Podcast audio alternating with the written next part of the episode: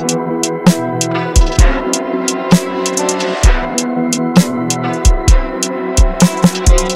am the greatest sinners ever to exist.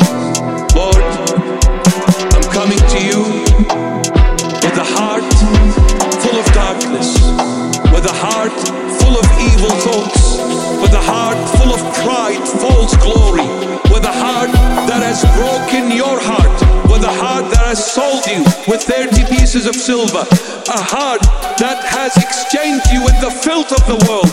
I gave up on the Lord for a lustful moment in the streets of the city.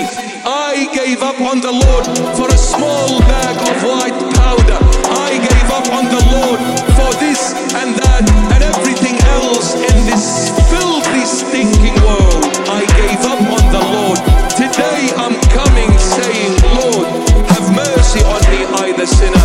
Have mercy on me, for I have sinned before you. Not worthy to be called your son anymore. I'm not worthy. Make me one of those workers in your citadel.